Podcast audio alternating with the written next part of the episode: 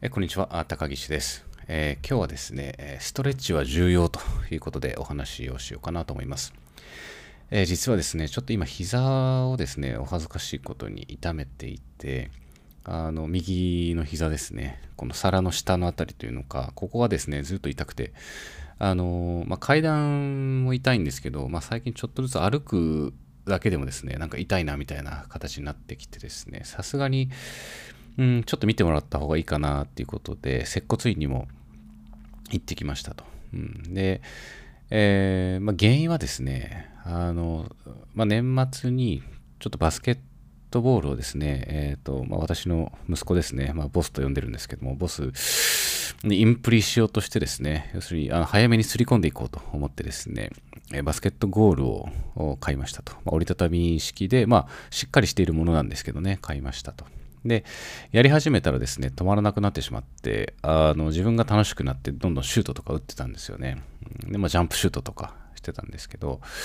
そうしたらですね、数日後になんかあの足が痛くなってきてですね、あ、これはまあすぐ治るかなと思ってたんですけど、うん、なかなか治らんということで、もうかれこれ、いっかげつぐらい痛いんですよね。うん、なので、まあ、あの接骨に行くとですね、あのまあ、やっぱり、言われましたね。まあ、年齢ですと。うん、で、あの、相当硬いですねと。要するに筋肉が膝の周りですよね。もう本当に、ももですね、大臀筋っていうんですかね、裏のところもそうですし、であとは膝の下ですよね、の筋肉も相当硬いということなので、あの、ストレッチしなきゃいけないですよということだったんですよね。うん、で、まあ、分かっていたつもりだったんですけどね、あの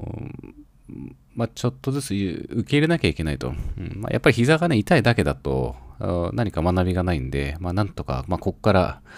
あの、吸い取れるものがあるかななんて、ちょっと、超前向きのですね、ポジティブシンキングで考えてたんですけど、うん。で、まあ、みっつあるかなと思ってですね、で、ひとつはやっぱりもう年齢を受け入れると。うん。で、まあ、よく、運動会でですね、あのお父さんがかっこいいところを見せようと思って、あの子供の運動会で走ってですね、転ぶと、あの例のやつなんですけれども、ああいうのはすごくよくわかるなって最近思うんですよね。うん、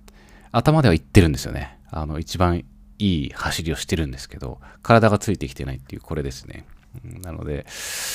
うん、まあ、まあ、これを受け入れるということですね。でふたつめがおそらくこの受け入れて行動に移すっていうところなので、でこれが今回まあストレッチですよね。あの伸ばすと、うん、いきなりやるんではなくてですね、その運動とかもちゃん、ちゃんとストレッチをして、あのめんどくさいし、多分痛いかもしれないけどやるということが大事かなと。うん、であとはそれをキープする、みっつめですね、キープするというのか、まあ、柔軟性っていうのを保ち続けるっていう、この大事さみたいなのをですね、何かすごくあの感じてます。イチロー選手も言ってましたよね。その筋肉を大きくするというよりも、その柔らかくしておくっていうのが大事だっていうお話があったと思うんですけど、うん、なんかそういうところを意識、えー、しないとなぁなんて思ってます。ちょっと無理やり感も否めませんが、あの、なんとかですね、この痛いだけじゃなくて終わらそうということでお話をしてみました。うん、はい、今日はですね、えー、膝の痛みですね、えー、からの吸い取りと、あの、学びということでですね、ストレッチ、えー、した方がいいですよと、私に向けて言ってるようなものかもしれないんですけれども、まあ、ちょっとお話をしてみました。今日もありがとうございました。